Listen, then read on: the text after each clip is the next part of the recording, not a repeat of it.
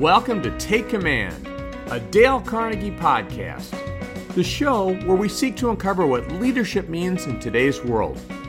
I'm Joe Hart, CEO of Dale Carnegie, and we'll be talking to diverse leaders with stories to tell across various industries to help unlock your potential for success. We will be sharing real life insights into leadership, which in turn can help spark the next level of your growth as a leader. Today's guest has studied hundreds of companies over nearly 50 years, authoring numerous books and articles on leadership and entrepreneurism. He has developed proven frameworks that can drive incredible success for teams and businesses. He is a Baker Foundation Professor of Business Administration at Harvard Business School. I'm thrilled to welcome Bill Sahlman. Bill, welcome. It's so good to uh, be with you today. Thank you for joining me. Thank you so much for having me. Looking forward to this. Me too. I've been really looking forward to uh, being able to talk to you a little bit. Let's start, Bill. I know you've been at Harvard since 1980, prominent professor of business there. You've had a very distinguished career in investing in and directing companies. And I definitely want to get into all of that and the lessons you've learned. Before we do, tell us a little bit about your journey, how you got to where you are, and some of the things that have been important in your life. Well, for many people, to describe their journey would take a long time. In my case, it's quite short. I grew up in Florida. Like many people, I had a teacher who had a big impact on me, and he wanted me to go to Princeton. And so I went to Princeton. I also wanted to go to Princeton, so it was useful to have that alignment of interest. I had a professor at Princeton who had gone to Harvard Business School. I didn't know what that was, but I basically wanted to be him that's where I went in 1973. So I've actually been there 47 years. Now, I've done lots of other things, but I've never left Harvard Business School. I've always been a student there or worked for the business school. So, you've had a couple of people who've influenced you greatly, a teacher who ultimately inspired you around Princeton. You were aligned around that, as well as another professor who had inspired you around Harvard. What was it that you were hoping to do when you were thinking about making those decisions? What was it that you inspired to do or to be in going in that direction?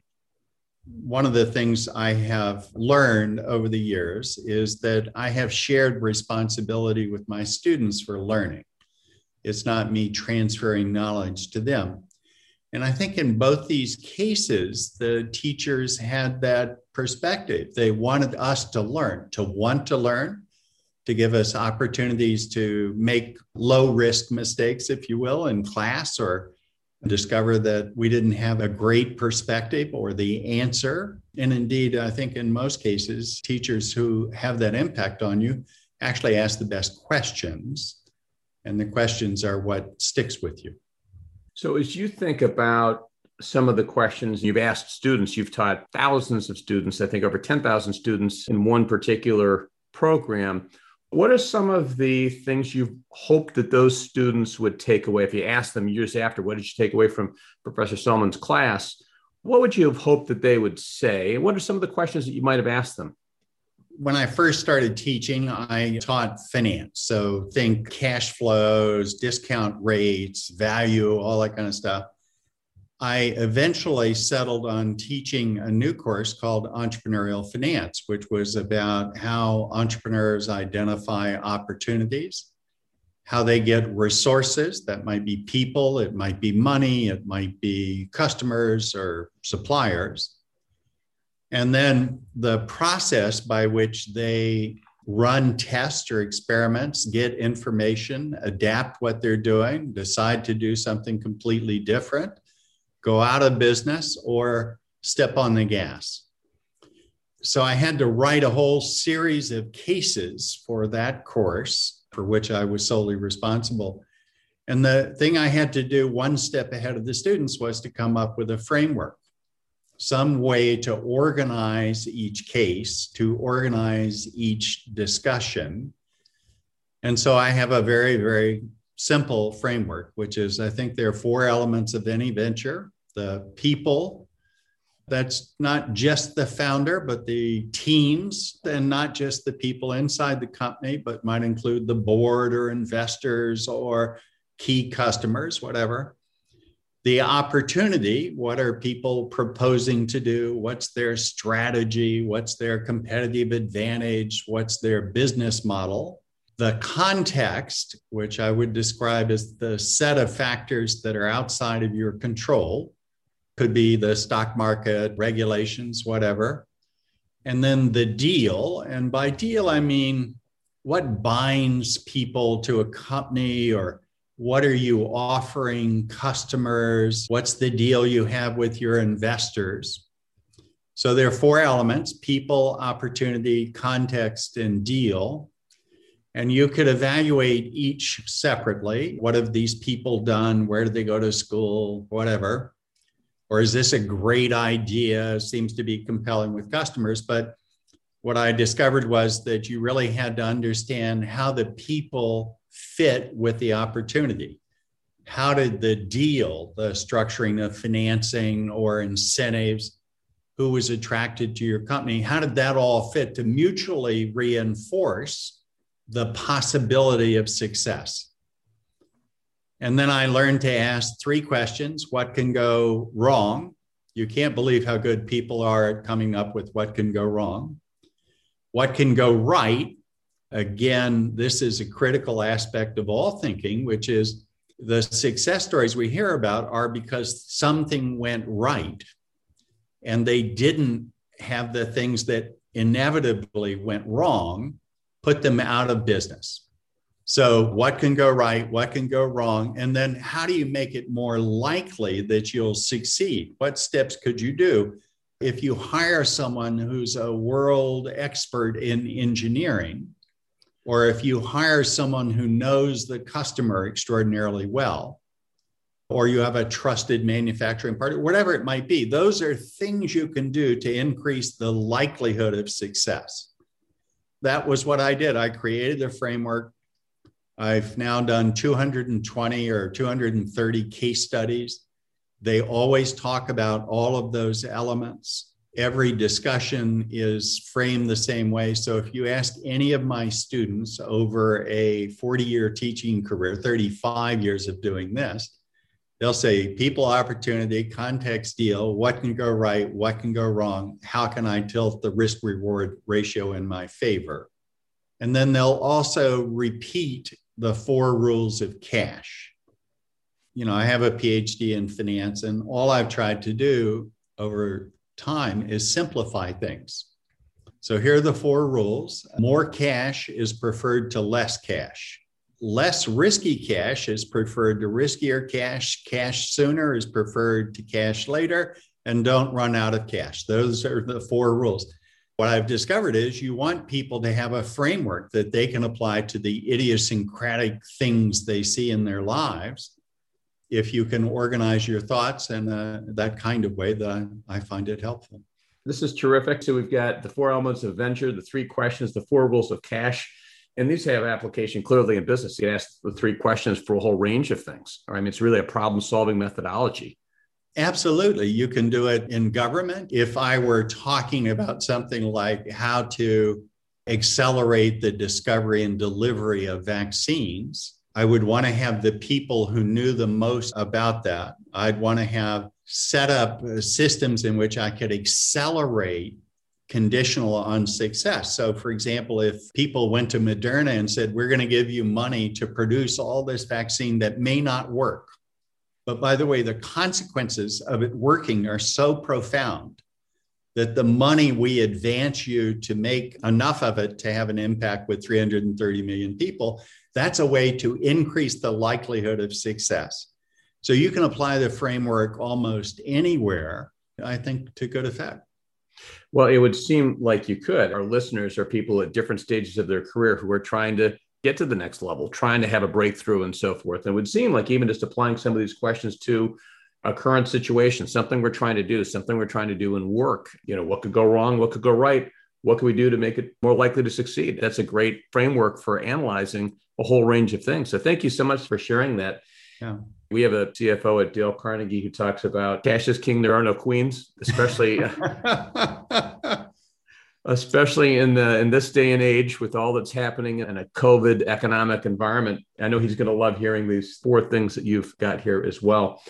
You've done 230 case studies. I mean, so this is not something that is just a new idea. Can you talk a little bit about how you've seen maybe one of those case studies where you'd say this is a good example of the application of some of these ideas and here's what happened you know it's like investments investments are like children you love all your children you love all your investments until life unfolds so and you still love your children but not your investments so you know one of my favorite examples is a fellow named john osher John went to college on the extended plan, I would say. It took him a while to get through college.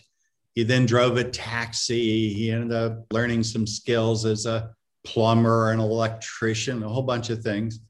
He observed during the energy crisis back in the 70s that people needed to save energy. And he developed and figured out how to manufacture a set of things that would decrease the amount of water you used in your shower, for example. And he did that. And then the oil crisis went away and the demand for his products went to zero. So he retooled and he started a toy company. And to make a long story short, he came up with some clever ideas. He came up with the idea of a rainbow toy bar where things would dangle off it. And then he sold that company and then he got bored and he went back in the toy business and he had some great success.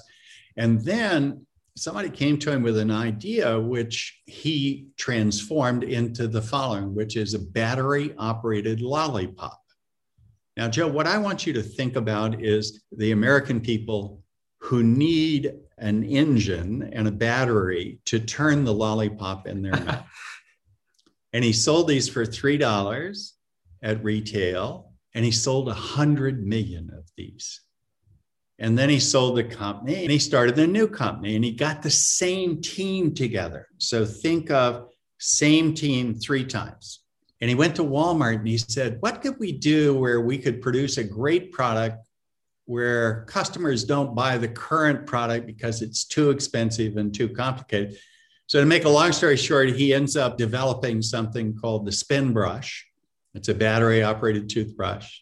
John had figured out everything there was to know about how he could get that into mass distribution at a low price. And he had a set of criteria for doing this.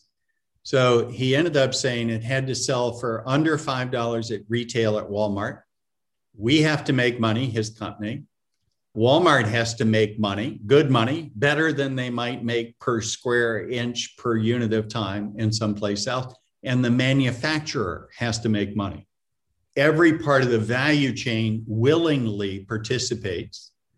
And to make a long story short, he sold the company for $475 million in cash to Procter & Gamble. And at the peak, Procter & Gamble was producing 425,000 Crest spin brushes per day. It's a great outcome, but it's sort of more interesting. When he sold the company, he only had nine employees. Well, how could you do that with nine employees? Well, because he'd figured out how to drop ship to mass retailers who made more money on his spin brush as an impulse item than any other thing in the store. So they were all happy to do it. And he just had uh, learned from past successes and failures how to create what he called the perfect company. And so uh, when I do a story, when I do a case, it's all intended to have those elements. What were the unique aspects? What are things that you could apply tomorrow? One lesson for the students go to Walmart and walk up and down the aisles. And if you see an electric toothbrush that costs 80 bucks, and most people wouldn't buy it because it's too expensive. But you see a manual toothbrush at four bucks, and you can create a toothbrush that's battery operated that's much better than manual, but the price gap is enormous. That's called an opportunity. And then you set about trying to figure out if you can manufacture it, if it's durable, if it's waterproof, it's all those things. You want people to take a framework or set of ideas and then be able to go in the current environment and find the thing that works for them or might work, and then go through the same process of building a great team, getting the right amount of money, the right partners, and the like. you know, over time, having written cases on Amazon in the early days and having had Jeff Bezos come to class or lots of people who've done pretty extraordinary things. The idea is not to focus on exactly what they did at a moment in time and celebrate their success. That's all great. It's just what you learn from this story. How does it affect you? What could you do differently? What will you do differently? So that's been the process of identifying and structuring cases. That's really ultimately the point of this, right? Is so what can we learn? We don't have to reinvent the wheel. It's one particular example of a person who could be a role model in some sense about in what ways could someone else go out and be entrepreneurial themselves. I would imagine that one of the core competencies of a good entrepreneur is someone who really is an adaptive learner, someone who's really willing to try things. Things work, things don't work. They learn, they keep moving. Because you have studied entrepreneurship so much, what are some of the characteristics you'd say are the most important for someone to be a successful entrepreneur? First of all, people often had this view that entrepreneurs are risk takers. So I would say I don't know many successful risk takers. I don't get up in the morning and say, where can I find risk? It's possible that being oriented towards finding reward and then managing the risk is a better way to think about it. I also know lots of people who are not particularly innovative. Almost everything that exists today has existed in some form before you know, the Rothschilds would get carrier pigeons to bring news of the war back from the Napoleonic Wars. And I call that the first internet. So we've had communications back and forth forever. Entrepreneurship is not about predicting, it's about evolving into something. There's a great book, Harold and the Purple Crayon, where Harold draws the adventures he wants to be in. So entrepreneurs have to be willing to adapt to good and bad news, to constantly try to work with customers. Again, the other recurring lesson across everything I've ever seen is a preoccupation with customers, not what's good for you, but what's good for customers, just turns out to be a compelling motivation. You know, Jeff Bezos has the most incredibly simple operating system at Amazon. He has three questions Does it increase customer choice? Does it decrease price? And does it get the product to the customer faster? And honestly, every single decision inside Amazon is made by first looking at the principles and then trying to figure out if what you're proposing to do fits and then running experiments. And if they don't work, change them or abandon. That's the model. And it's clearly been an incredibly successful model for him. And at the same time, that first question is so important. I think some people have this vision of entrepreneurs as they've got this idea. What you've just right. basically said is you may have an idea, and the question is the degree to which that is really impactful to the customer and the willingness to pivot and to be open to change, ultimately to make sure that we're increasing customer satisfaction and decreasing costs and getting it to the customer faster and more effectively. So there's a great story of Jonathan Bush and Todd Park who got together to start a birthing center in San Diego. This is quite a long time ago now. They were running the birthing center and they were delivering outstanding service and everything was fine, except they couldn't get paid and they couldn't manage the office. So I think it was Todd Park's brother who wrote software to enable them to run the office. And that company today is called Athena Health and basically manages all the doctors' offices across the country. So you take an idea, a birthing center, and then you discover there's some other thing inside. And then you say, well, what would other people be willing to buy this software and use it? And how could we improve it? All born of an experience that ultimately wasn't a successful business. So it's interesting just even hearing that example about how that business came about. And certainly many people aspire to be entrepreneurs.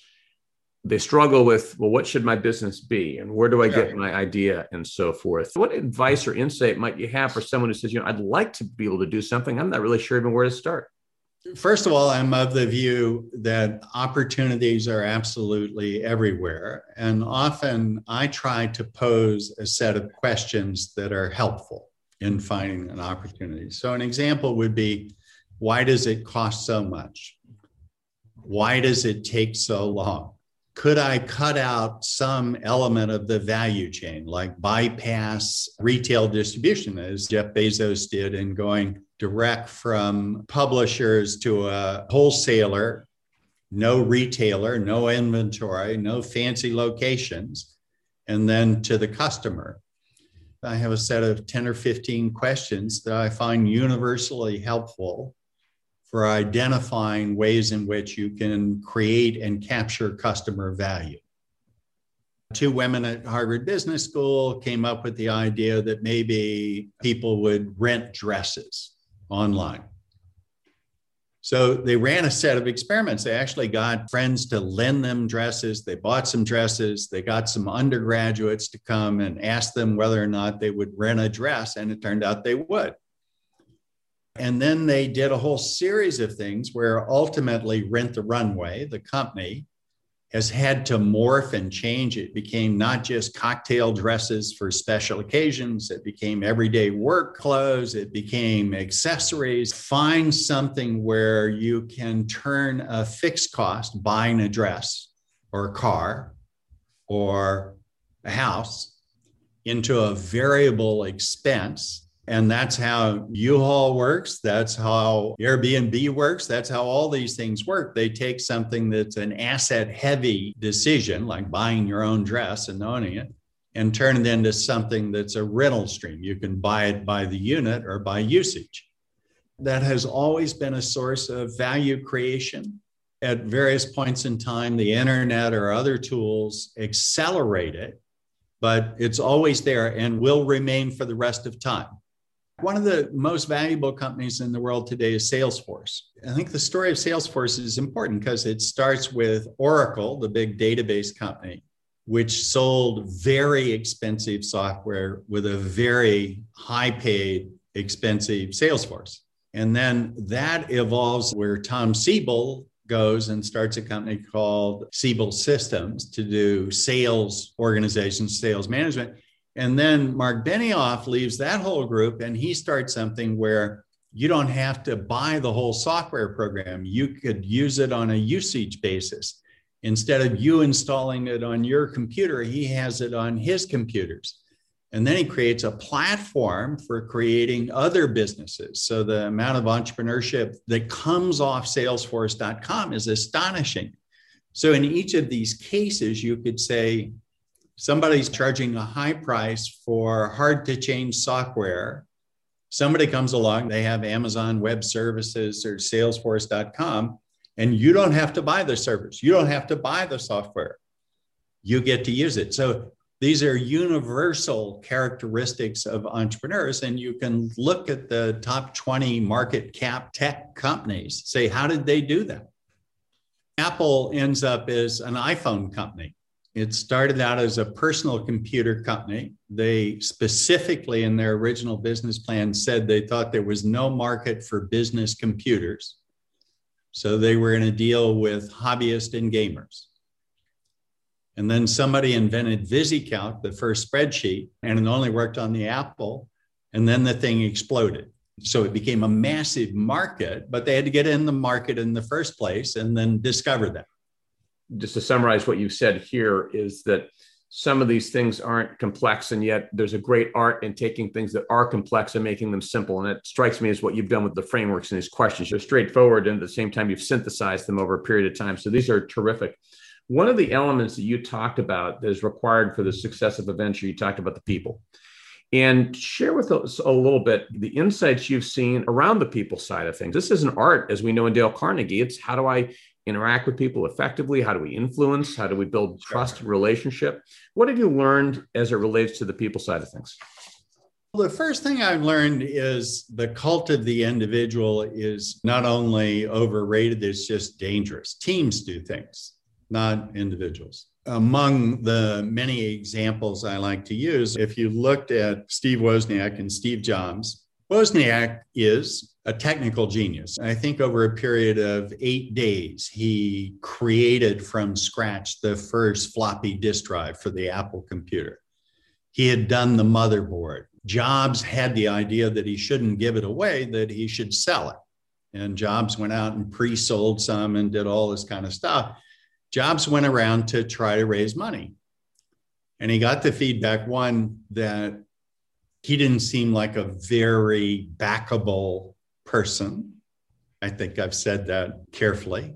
But one guy, Don Valentine at Sequoia, said, Well, I'm not going to put money in, but you ought to go talk to this guy, Mike Markkula. And Mike Markkula was a retired Intel guy. He's doing a little consulting, and he's the best manager I've seen.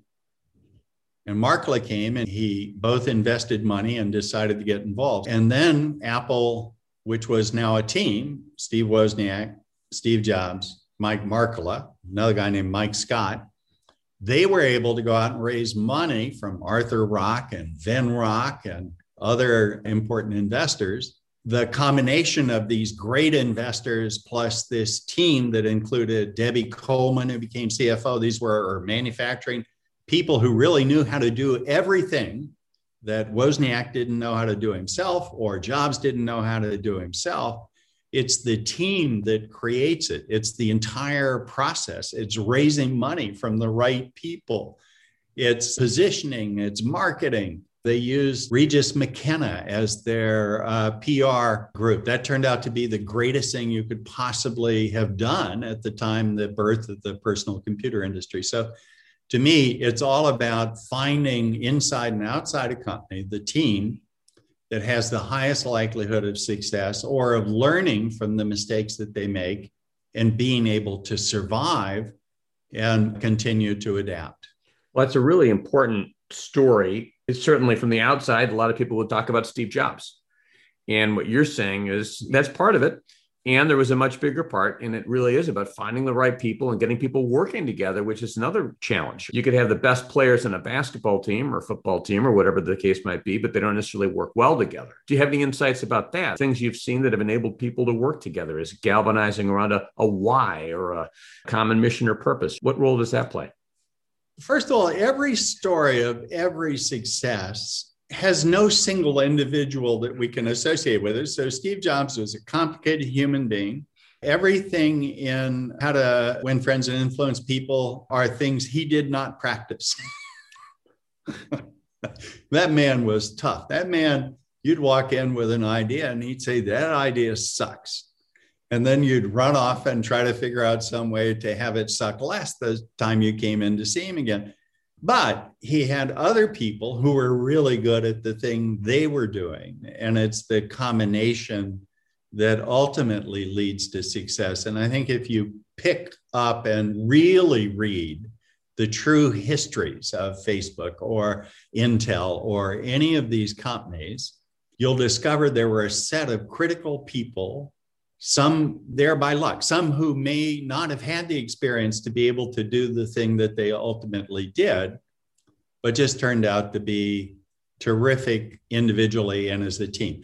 By the way, when I say terrific as an individual, I may mean completely, totally, fatally flawed. There may have been really bad things that they didn't know how to do. I mean, I'm not talking about bad things in behavior, but just they were had flat sides.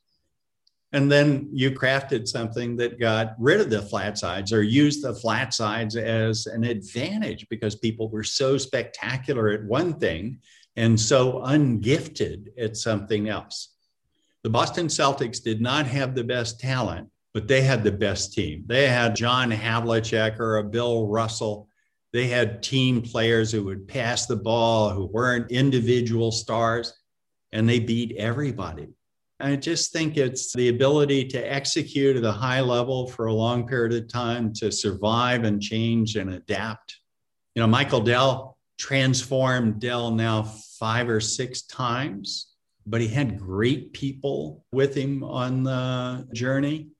So they went from manufacturing personal computers to build to suit. So you order, you pay, he builds, he ships it to you and then he pays his suppliers in 60 days. That made the business model of IBM PCs completely unsustainable because they had a very capital intensive process. So I think it's all about teams and execution, learning, adapting.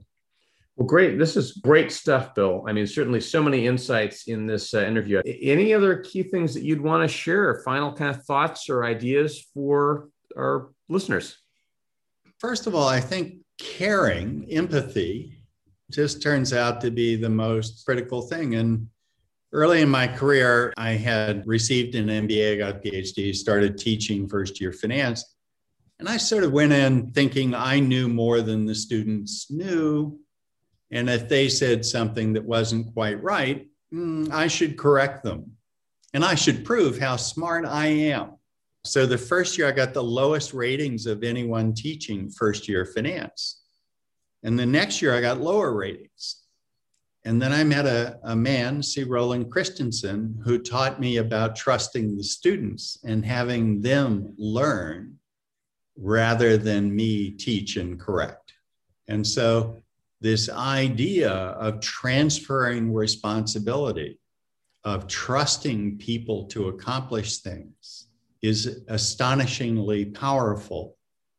And I learned it by being not only not very good, but aggressively bad.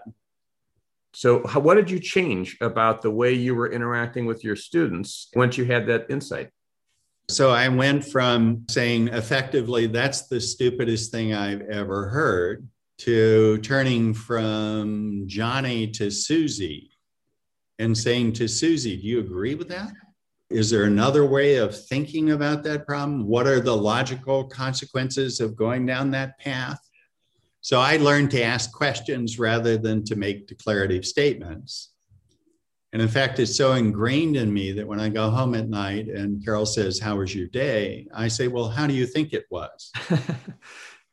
a lesson I have learned is to not feel like you have to do everything. We can't accomplish very much. You can't accomplish very much at your organization if you do everything. If you criticize the copy material or some aspect.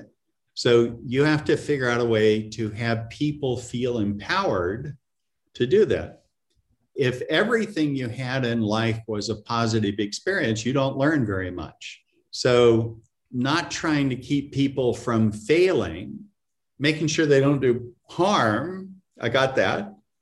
But they have to learn lessons, they have to acquire wisdom. There's a certain amount you can tell them or forewarn them about, but there's no way to keep people from learning that's a hugely valuable lesson. One of the things you and I were talking about before we started, I know you were reading How to Win Friends recently, and the framework that that book offers to do some of the things I think you just said, right? I mean, really to not criticize, condemn, or complain, but rather to ask even the question and to have the other person to listen and let the other person come up with the idea and so forth to empower and to deputize.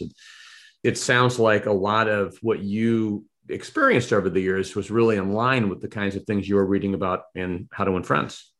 Let me make it very specific to the world today.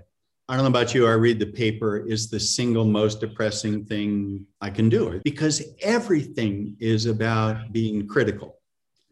Everything is about saying, you, the listener, it's not your fault, it's somebody else's fault. It's the Republicans' fault, it's the Democrats' fault, it's your neighbor's fault, it's this, it's that. So it creates a negative perspective on everything where no one says, well, time out. What would you do differently? It's like vaccine distribution. Okay, what would I do differently? Well, I can tell you 35 things I would do differently. And then the thing that distinguishes folks like me who I'd be building teams left, right, and center to try to fix things. So fix, not criticize be skeptical, not cynical, be optimistic, not pessimistic. I think going back to what Dale Carnegie did, he created an operating system for life. I think we all ought to have some first principles. We all ought to have some questions we always ask. That's the way in which I try to organize what I do. I try to impart or co learn with my students. And I think that's what your organization was organized around. Thank you, Bill. Thank you for the insights that you've shared today. This has been tremendously valuable. I know that our listeners are really going to appreciate it. And certainly I appreciate you being here today. Thank you. My pleasure. Thanks for giving me the opportunity. I hope you enjoyed this edition of Take Command, a Dale Carnegie podcast. Check out our resources page at www.dalecarnegie.com for more research, insight, and tools that will support your success in taking command of your leadership potential. If you enjoyed this episode, please consider rating it and subscribing to us on iTunes, Spotify, Stitcher, or wherever you get your podcasts. As always, thank you for listening, and we look forward to you joining us at the next episode of Take Command, a Dale Carnegie podcast.